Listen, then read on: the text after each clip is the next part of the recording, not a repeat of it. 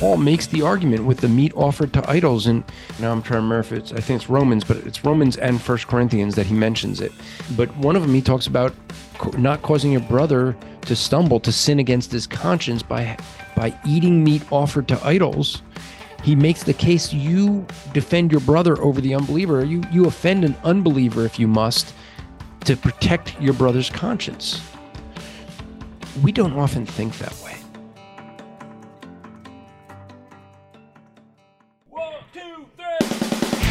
Welcome to the Rap Report with your host, Andrew Rappaport, where we provide biblical interpretation and application. This is a ministry of striving for eternity and the Christian podcast community. For more content or to request a speaker for your church, go to strivingforeternity.org. Welcome to another edition of the Rap Report. I'm your host, Andrew Rappaport, the executive director of Striving for Eternity and the Christian podcast community, of which this podcast is a proud member. I'm joined by another member of the Christian podcast community, Drew Von Nida. He is half of the Matter of Theology podcast, another podcast you should be checking out. Some great stuff that he and Chris Huff put out. They are two laymen who, boy, you know, you got to wonder sometimes you got a lot of guys that claim to be pastors, and yet they can't produce the brilliance that Matter of Theology can produce. So, just saying, you want to check out that podcast. So, Drew, welcome again to another edition of the Rap Report. Thank you. I'm I'm honored to be here, and it's great to be back with you and your audience. And as we've been doing, we've been having different co-hosts come in so you guys can hear some different voices from the Christian podcast community. With today's topic, what we're going to cover is well, salvation, but specifically what we're calling separation. And this is really dealing with the issue of holy living. Now, I'm going to say up front, we have covered this in different ways, but repetition is important. Why? Because, well, sometimes you didn't listen to every episode. I don't know why. You don't have to listen to every episode of the Rap Report to be saved. But why take the chance? I'm just saying. Okay, I stole that from Erwin Lutzer. He used to say that with going to Moody Church. But the, the reality is that we know that there's a lot of theology where we build it upon other thoughts. And so a lot of this interacts. So we've dealt with sanctification, we've dealt with issues in the last episode we dealt with the the issue of whether we can lose our salvation or we secure in our salvation that led into a discussion on christian liberty and that now flows right into this issue that we're going to cover in this episode. So, this is part of our ongoing series. This is number 34 in our series on what we believe. So, just go to strivingforeternity.org and check out from there. Go to the About section and you'll see what we believe. Scroll down till you see soteriology, open and expand that go to the bottom where it says separation and read along with us, and you can follow what we're going to be covering. So, Drew, if you wouldn't mind reading those three paragraphs for us in that section. Absolutely.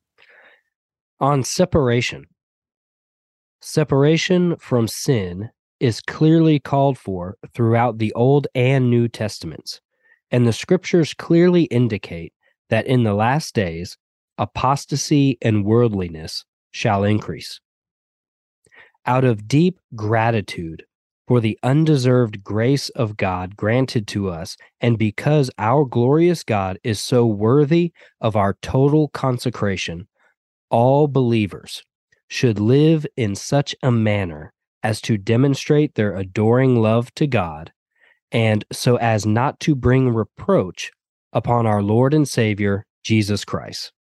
You should insert a doxology right there separation from all religious apostasy and worldly sinful practices is commanded of us by God.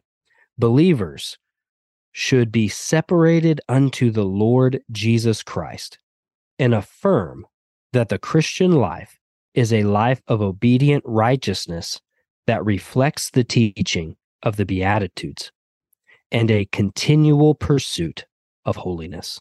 Now, I will admit that there is a certain pleasure in make and having Drew read that this because in this first section we we say something that Drew probably had a hard time reading as a post millennial. But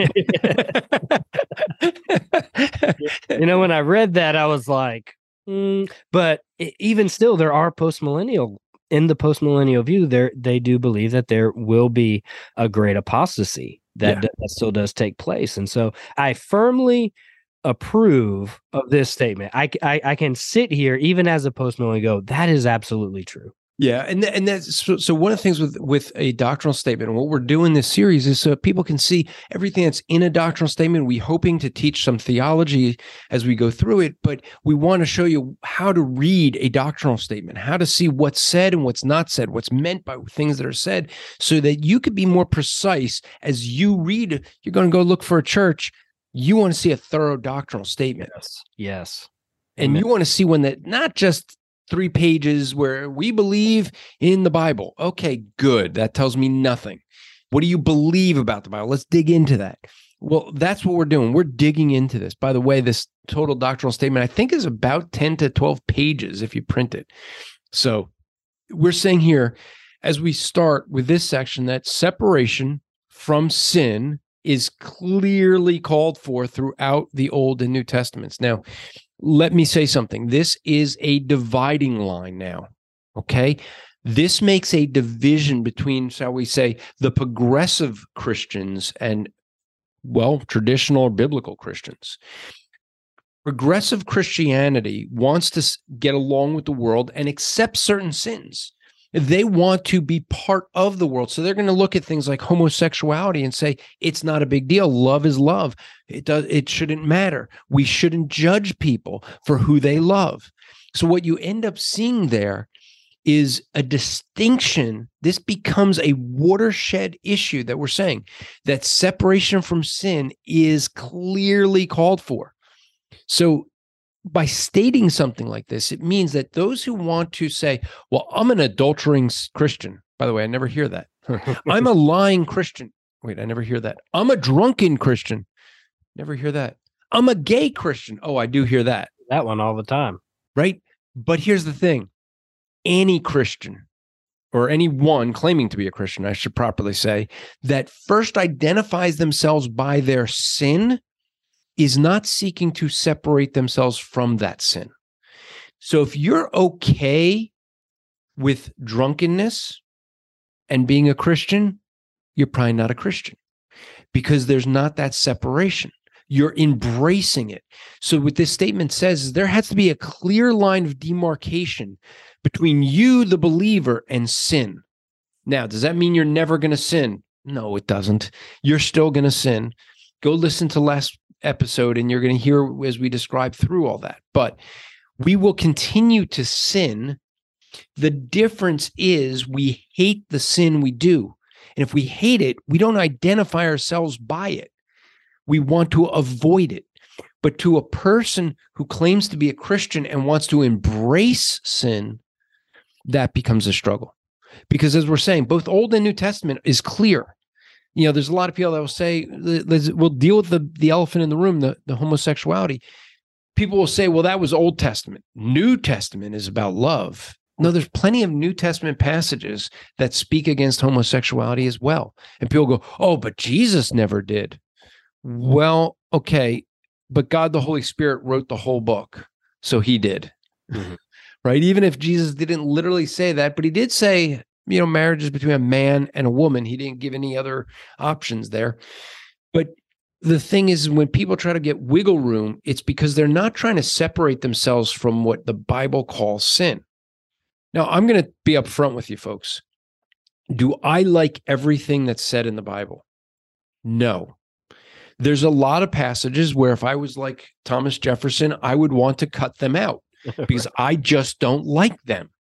There's a lot of things I don't like, like every passage about gluttony. I wish I could just remove that and just feel good about gorging myself like I want, but I can't.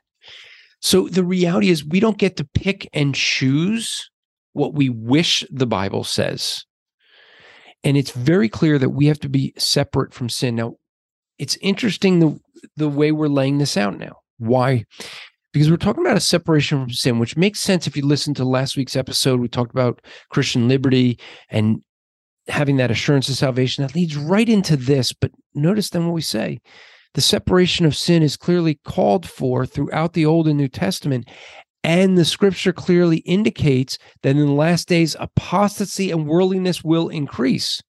Well, here's why those two are connected because it is those professing to be Christians who end up acting worldly that bring about the apostasy. Mm-hmm. You see, when Christians act like Christians, the world goes, well, yeah, they're they're not giving themselves over to sin. They're not identifying by their sin. That makes sense. They're Christian. But when those that profess to be Christians, the Joel Osteens and those who want to just have big stadiums and have nice smiles, but what happens with a Larry King, an unbeliever? He'll turn to a John MacArthur and say, "You know what? I like having you on because you'll tell me what you believe. I have Joel Osteen on. He'll never say what he actually believes because he just wants to please people. He wants the worldliness and the riches and all this world has to offer. And he's not willing to tell a man that's dying and going to hell, you're dying and going to hell. Mhm. Probably because Joel Osteen's going to the same place. That's why he could write a book, Your Best Life Now, because this is Joel Osteen's best life, because he's got hell to look forward to if he doesn't repent. And so the reason these are connected is because the lack of separation from sin will lead the church into worldliness and bring about a great apostasy. Mhm. and it will bring about the the the increase. Why? Because in the last days people have itching ears. They want to be tickled. They want to feel good. Now i know drew you have never on your podcast matter of theology you and chris have never ever addressed any of these issues is that correct Never. I mean, we wouldn't be caught dead addressing anything like this. I mean, this is just th- because this is too controversial, right? And we don't deal in anything controversial, right? We want to be like, I mean, the, the reason our platform continues to grow is because we just want to be liked. And so we do everything we can. Absolutely not. You know we we address holiness all the time and the the need for the christian to leave the world leave worldliness out Uh, we point out all the places where worldliness is coming into the church and we argue against those things because it is the christian's duty to progress in holiness to look to holiness to look at Christ and be moved in the direction he is. That is to be moved in holiness, being conformed to the image of our Lord. And it's so great that you actually have this in your doctrinal statement because many doctrinal statements don't even have this the idea of being separated from sin. They don't. because They they, don't don't want to they don't want to discuss those things but let me let me let you answer this question because we're we may get this people listening may may be thinking this but i know you have heard this as many times as i have heard this. As we talk about holiness and we talk about some of these issues but drew someone is going to say we're not being loving. Mm. so is is addressing issues of holiness is that loving or not? Addressing issues of holiness is most certainly loving because first we are to be concerned with what glorifies God. Holiness glorifies God. And then secondly, it is loving because to the person who is maybe claiming to be a believer that doesn't that doesn't view holiness in the same way they don't think that that's important it's loving for us to confront them and say hey you need to move in holiness you need to move towards that because that's what God wants. He says it in his word. I mean, Romans 12, okay, Romans 12, the beginning. Paul says, therefore, meaning as a result of. So, what is that? He has just gone through chapters 1 through 11, laying out systematic theology. He's laid out the the indictment of all man under sin, saying you are condemned, but Christ came and took your place. And because of all of that, therefore, I urge you, brethren, by the mercies of God, to present your bodies, that is the fullness of yourself, a living sacrifice, a living and holy sacrifice, which is acceptable to God. So if you are not presenting your body in how you live, how you speak, how you think, which those who would be pastors who would make excuses for using foul language or crass joking at the pulpit or in just everyday everyday language or uh, conversation okay you are not presenting your bodies as a living sacrifice a living and holy sacrifice to god.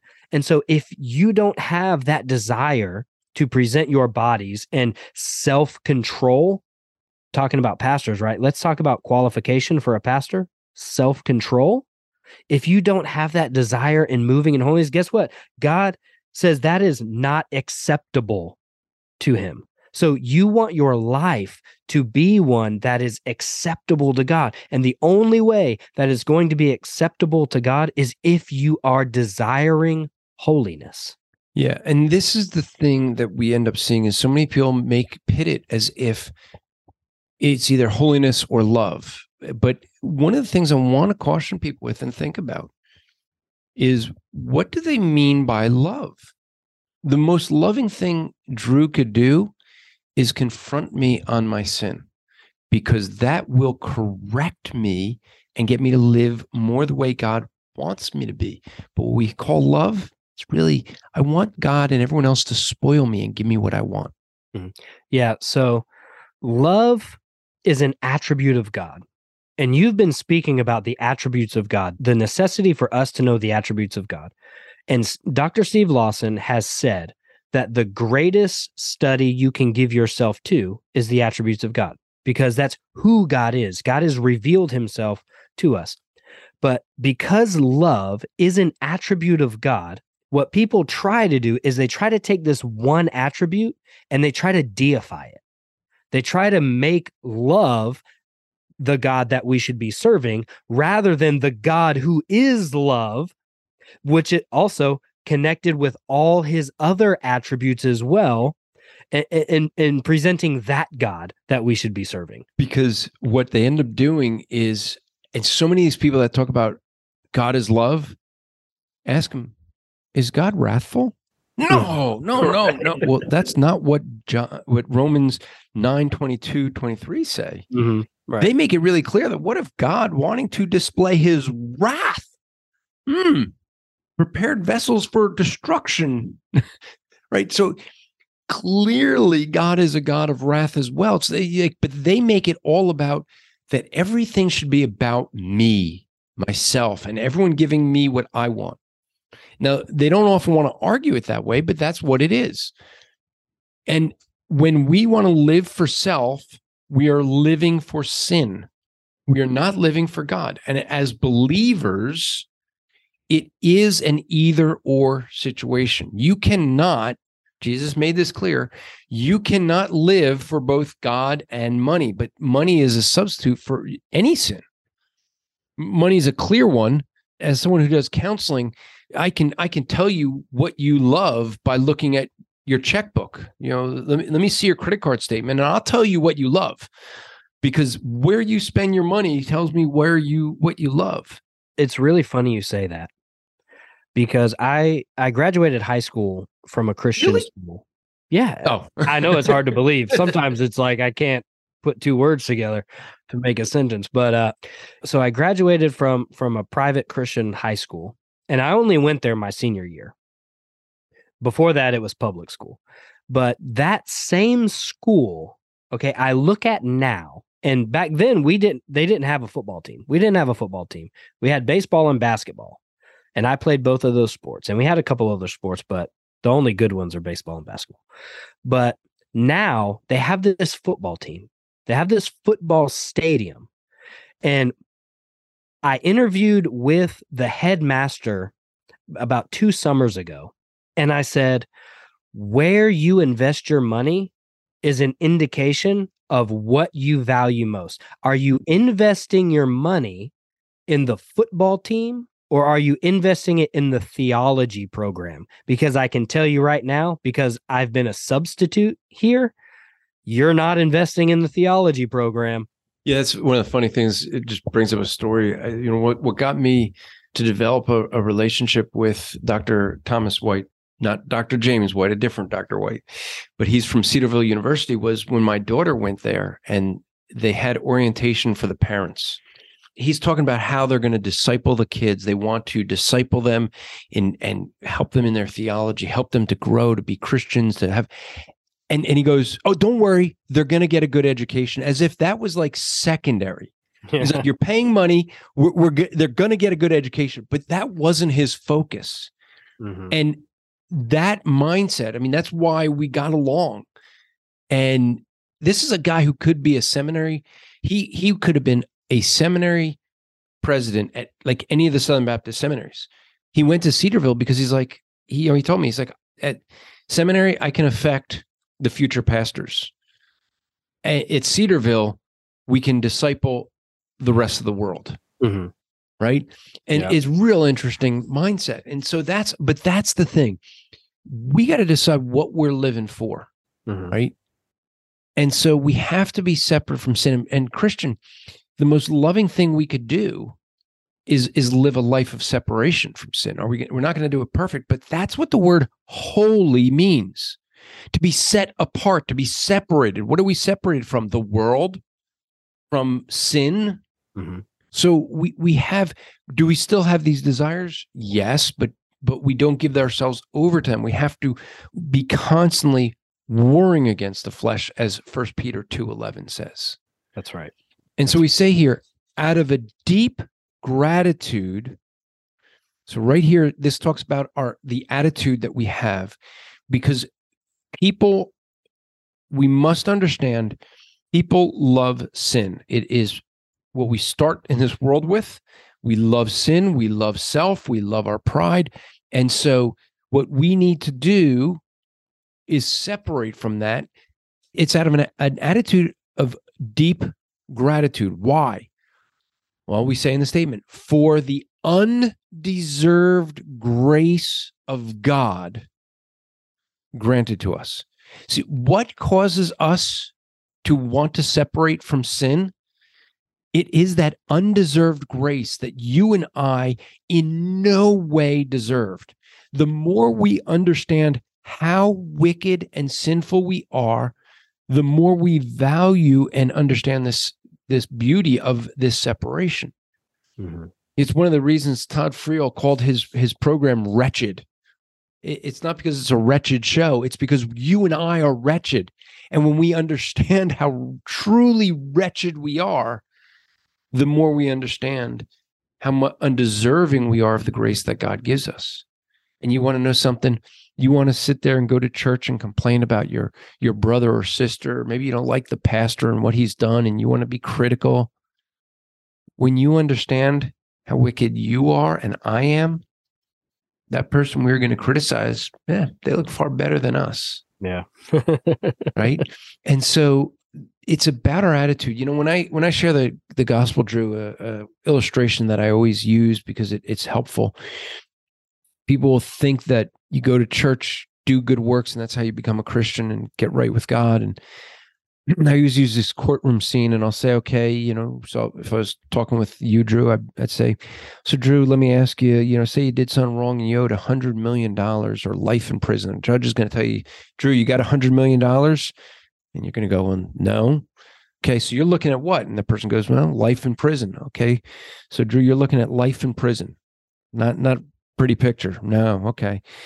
So some guy, complete stranger comes in and gives you a check for a hundred million dollars sold his car, sold his house, comes in, gives you the check, and says, Here, this is for you. Now, you got to believe the check's real, right? You got to write your name on the back and endorse it. You don't want to go to jail for fraud, right? So you you trust the check, you hand that check over, and the judge says, You're free to go. Why? Because someone else paid your fine. Mm-hmm. So you're outside of the courtroom.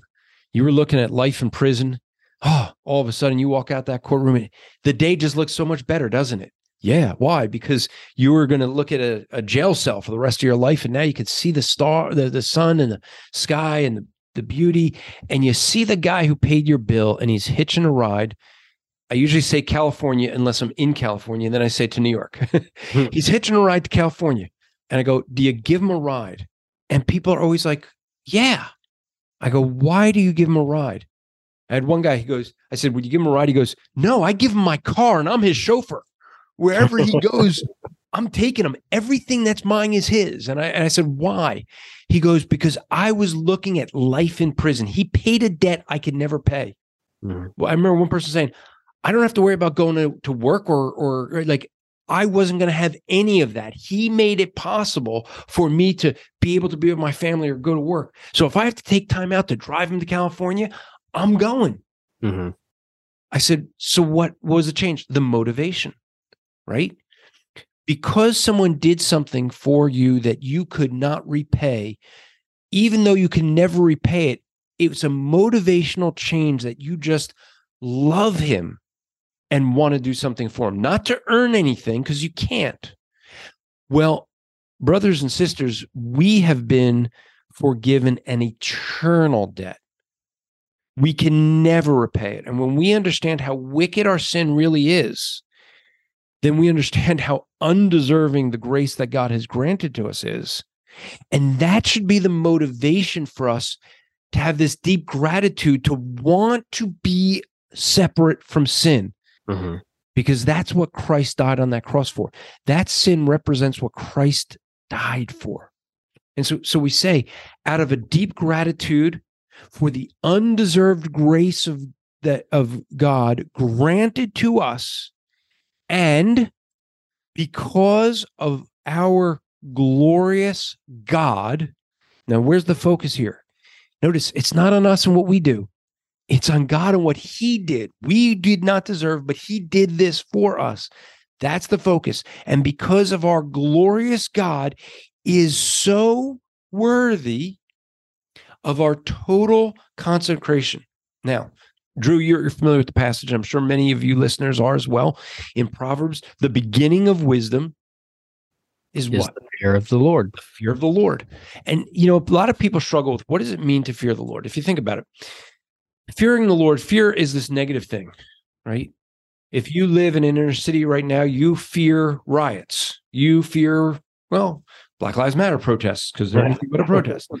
You you fear violence when you when you defund police, right? You you fear what people are doing. Mhm. Maybe some people are fearing the government, what they do. The fear is often thought of as a negative thing. Right. So what does it mean to fear the Lord? And this is a helpful illustration, I think, but it's helped others. So Drew, someone comes up to you, you're in New York City. Well, I guess for you, you're down in Atlanta. Someone pulls a gun on you Mhm. you're walking with your wife and you're having a discussion on what color to paint the baby's room. The little Lawson's room is going to be painted. It should be blue, pink, purple. Maybe maybe you're in a heated discussion on this. Mhm. Your wife is saying blue and you think it should be, you know, maroon. Right? And so a heated discussion and a guy pulls a gun on you and Mhm. says, "Give me your wallet." What just happened to that discussion on what color to paint the room? It it became irrelevant. Dead as a doornail, right? Mhm. all of a sudden the presence of that guy with that gun takes your full and total concentration right? Mhm. you are not thinking of anything else but the current situation. You are totally concentrated to him now. Mhm. you are in fear. It means that you are totally fixated on the present moment and what's in front of you Mhm. that is the fear of the Lord, is that we are to be living totally consecrated to Him. We are to be living in a fear of the Lord, meaning that we are to be living where every thought is just thinking of Him, that He captures our complete concentration, imagination, thoughts. Mhm. Now, we can't do that perfectly. I get it. But that's what it means. That's the beginning of wisdom. is The fear of the Lord is that He captivates us completely. And, and that's what we're saying here because God, He is a glorious God that is worthy of that. Mm-hmm. Yeah. Speaking about this fear, right? So there's two types of fear. There's servile fear, which is fear that is experienced at the hands of a tormentor, someone that's torturing us, right? We- it- it- It's this deathly fear. Is that like listening to Leighton Flowers? Is that Yes. in that That's category? Okay. exactly, exactly it. I just I uh, just wanted to check. Yeah. And then and then there's another type of fear that's called a filial fear. This is a reverent fear. this is the type of fear we should be relaying to God. And it's this, as you're speaking about this, Andrew, this living in every moment of who God is, the right, this our glorious God who is worthy.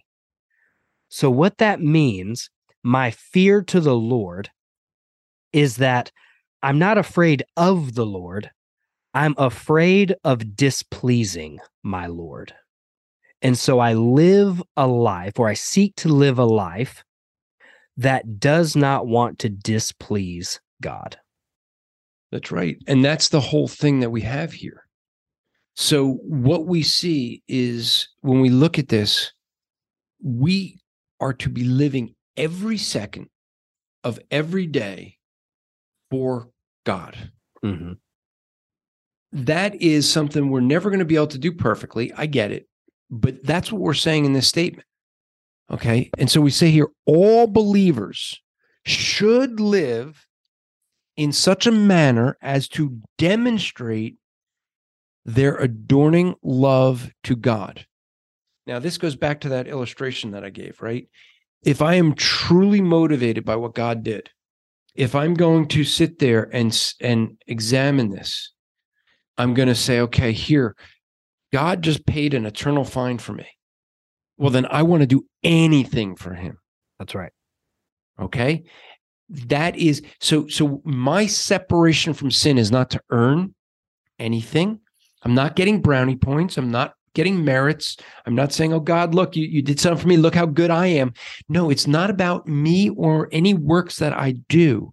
It is because God is deserving. Mm-hmm. That, that's a totally different way of approaching this and that's what i'm i'm trying to express here with this and take the time to to explain out we should live in a manner of adorning the god we say we love I mean that that should be like common sense. Yeah, I know. you know, yeah, like a dumb moment. And and we say here, and so also not trying to bring a reproach upon the Lord, our Lord and Savior. Here the issue becomes we don't want to be in our behavior doing something that would ruin our testimony. So let me let me tell a story. I, I still remember this. This was this is kind of will be a condemnation for many churches on their their youth groups. Uh, when I I started pastoring a church, and the guy who was running the youth group really wanted me involved in the youth group. Now, the youth group back then was like many youth groups. You had a bunch of kids from the church that would invite their unbelieving friends. Now, our youth group would meet on Friday nights. Okay. And so it became a safe place for parents to send their kids on a Friday night. And so we had a big youth group. And it was made up really mostly of people outside of the church. And they thought that was great. So they'd start, they'd play some stupid games. It was nothing like licking peanut butter out of armpits. It wasn't that bad that you could see it, youth group things. Don't go, don't type youth group on YouTube and you don't want to watch what they do. But the thing was that they'd play a game, they'd have a little Bible story about morality, have maybe a time of prayer or discussion, and then hang out. And so I get involved and I start teaching worldviews.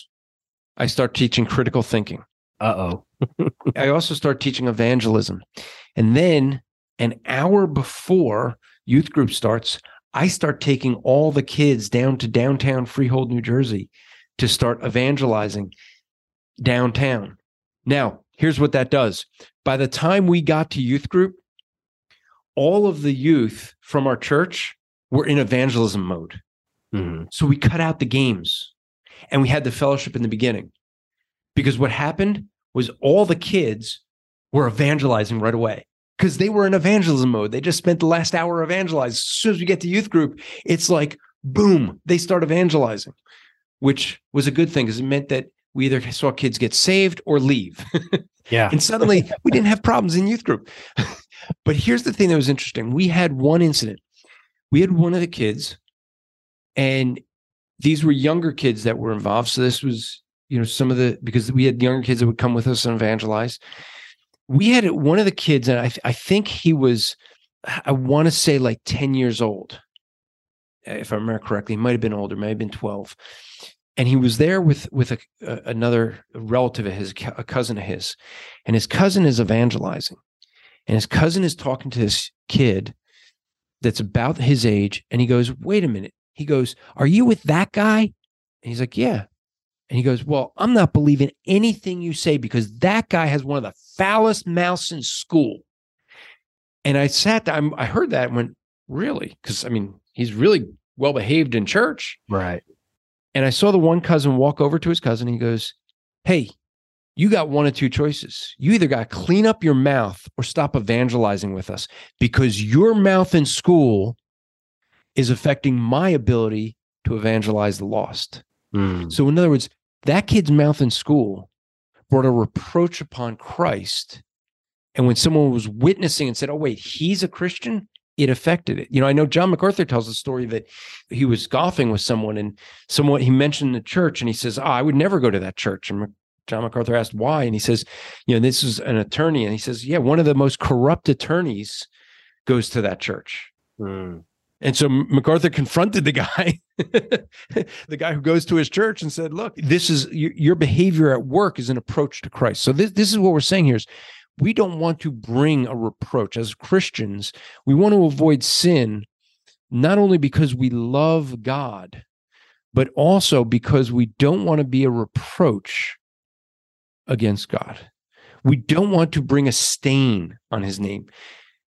Just look at if I mention uh, now I have this advantage, folks. You don't right now, but I can see Drew's face as we're recording this. And as I mention this word, I'm going to watch the reaction, and then maybe I'll describe it for you. But if I, as I mention the word televangelist, mm. I mean, hmm. what comes to your mind? See, right? He gives a smirk. I got an eye roll. He's turning away. Right. This is when we say a televangelist. All of you had an idea what you thought. Someone who's greedy for money who's just they'll say anything to it's they'll come up with wacky things all for themselves to get money right that's a reproach mm-hmm. on christ so you know, why am i against the word of faith and and all of the, the the prosperity gospel because it's a reproach against christ in the name of christ mm-hmm. so why would i be against someone who is in church and lying constantly for the same reason because it's a reproach. It's a reproach against Christ from someone claiming to be of Christ.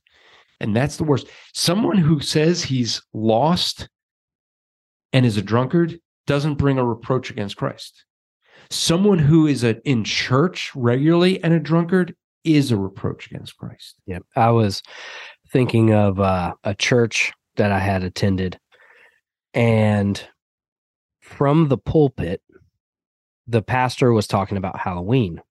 And he was talking about how people in the church are divided about Halloween. You've got this group over here that says we shouldn't do anything Halloween. You shouldn't celebrate Halloween because it's pagan and and you you just shouldn't do it. And then you have this group over here that's it's okay and we should just be able to do it because we have Christian liberty. And this pastor from the pulpit said, You guys that are all about just cutting out Halloween and calling everyone sinners for, for celebrating Halloween, you just need to relax. You just need to get over it. And I'm thinking to myself, this group that is against Halloween is a mm-hmm. more mature group because they've progressed in their Christianity. They've grown in their relationship with God. And not only that, they have big God theology. They have this fear of God and they they have high views of God. And what you just did was you made a stump you made this group that is a mature group a stumbling block for the immature group. And now you're bringing reproach upon the gospel because now you're telling these people just get over it and I was thinking to myself, I should probably send them a little book that someone I know wrote about Halloween, you know, and have him read it. Pastor Justin Pierce has a book out on Halloween. Be good for you to read. Mm-hmm. So, do you know that the phrase stumbling block appears 33 times in at least the New American Standard Version? So, there's a lot of times that this is being discussed from Leviticus, one of the earliest books, all the way through to Revelation. So, what we end up seeing here is this is something that the Bible does speak about and we need to be careful of. And there's much warning about being a stumbling block to our brothers or sisters. And, and I'll mention this again. I mentioned it in the last episode, but Paul makes the argument with the meat offered to idols. And now I'm trying to remember if it's, I think it's Romans, but it's Romans and First Corinthians that he mentions it. But one of them, he talks about not causing your brother to stumble, to sin against his conscience by by eating meat offered to idols. He makes the case you defend your brother over the unbeliever. You you offend an unbeliever if you must to protect your brother's conscience. We don't often think that way. I mean, let's be honest you're listening to me and you're saying maybe to yourself, yeah, what what what Andrew's saying is right. That's biblical. Can we be honest, you and I? How easy is that for us to do? How often? No, okay, I'm not. I know you, listener, you you don't struggle this. It's just me. I get it. But how often do I, maybe not you, struggle with this where we we see a Christian that we know has been walking with the Lord long enough, and we just want to like smack him upside the head or just be like, come on already. Just kind of grow up. Like you, you should be beyond this. We get frustrated sometimes. And then we have expectations. And what sometimes we end up doing, we want to hold them to our expectations. Mm. Hmm. The reality is, is we don't want to be a stumbling block to others we don't want to be a reproach in the name of Christ. And and one of the biggest reproaches is when we see someone who is usually if you see a pastor, especially a solid pastor who struggles, who stumbles, who falls, and the world will jump on that. You know, it, you just look at a case. I think about the case with with Jordan Hall, someone who and now I mentioned that name and everyone's probably triggered, but the mm-hmm. reality is Jordan is someone I knew personally. In person, Jordan is a wonderful guy. He's a really nice guy. Online, I agree with what most people think of him. You know, I mean, he's just he, he's a firebrand. He just says things that he shouldn't say. I get it, but you want to know something? There was unfortunately even within Christian circles when Jordan fell and he got arrested there was great rejoicing in many circles. That's really bad. Mm-hmm. If you disagreed with what the things of Jordan that he would do, okay. But we don't rejoice because you know what happened when he fell and it went in the public record? That's a disdain on the name of Christ. Stay here's a pastor who got pulled over under the influence, you know, while having a weapon on. Mm-hmm under the influence of he he had a he had prescription drugs. There's been debate whether there's more or not, but what we do know for sure is he had prescription drugs.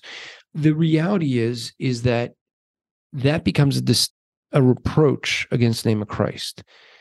You know, if you have someone who now, I mean, if if someone like Benny Hinn, well, he already is a reproach because of his teaching, right? We joked about Leighton Flowers, and Leighton is another person who I know personally, very likable guy in person can't stand the way he handles the Bible.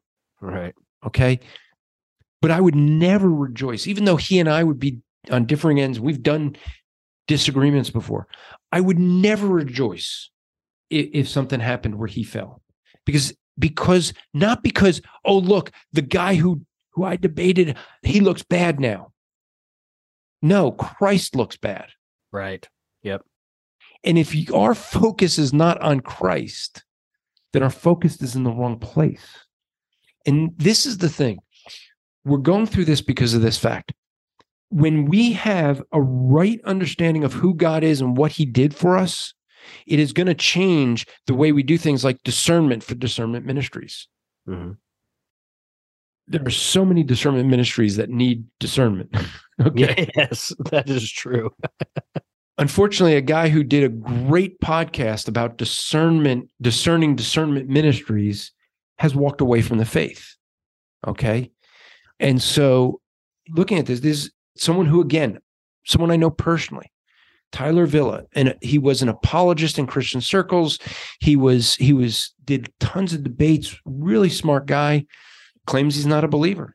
Okay, do I rejoice that even though we we had we would debate the days of creation and covenant theology versus dispensational and all these things, and do I rejoice that he fell and he's denying? No, no the thing is as now personally when we look at this why do we separate from sin?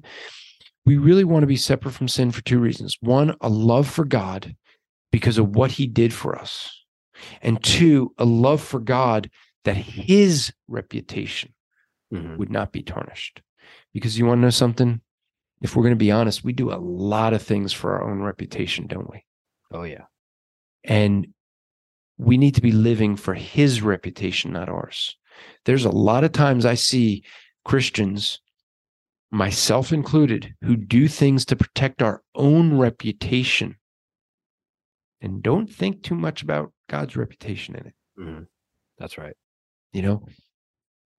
So I'll end with this crazy way to end, but I was reading Isaiah in my devotions and realized that God asked Isaiah to walk naked through the streets to the king. to present judgment. Now, do you think that had an effect on his reputation? Duh, yeah. Yeah. I mean, you want to talk about embarrassing? Like, I'm going, okay, wait, did I just read this right? Let me back up. What? Right? But Isaiah was more concerned with God's reputation mm-hmm. and Israel, the nation that represented God, not defaming his name. I'm not going to ask whether you'd walk naked through the streets. But would you and I be willing to do anything that God calls us to do for his reputation and not ours? It's a challenging thing to think about, a challenging way for us to end this episode. But it's on a, I want to con- have you consider and think about as we talk about separation from sin, it is born out of a love for God because our motivations completely changed because of what he's done for us. Now, we're going to pick this up next week. We'll finish up this section in the next episode. I hope you'll join us. Drew will be back for that. And so, Drew, before we close up, any any comments you want to make on any of that? I think it's all going to come to a head with a nice bow in the next episode as we tackle this last paragraph here. I think I'll save everything for that last episode. So you don't want to miss it. Come back. We'll see you next week. And that's a wrap. This podcast is part of the Striving for Eternity Ministry. For more content or to request a speaker or seminar to your church, go to strivingforeternity.org.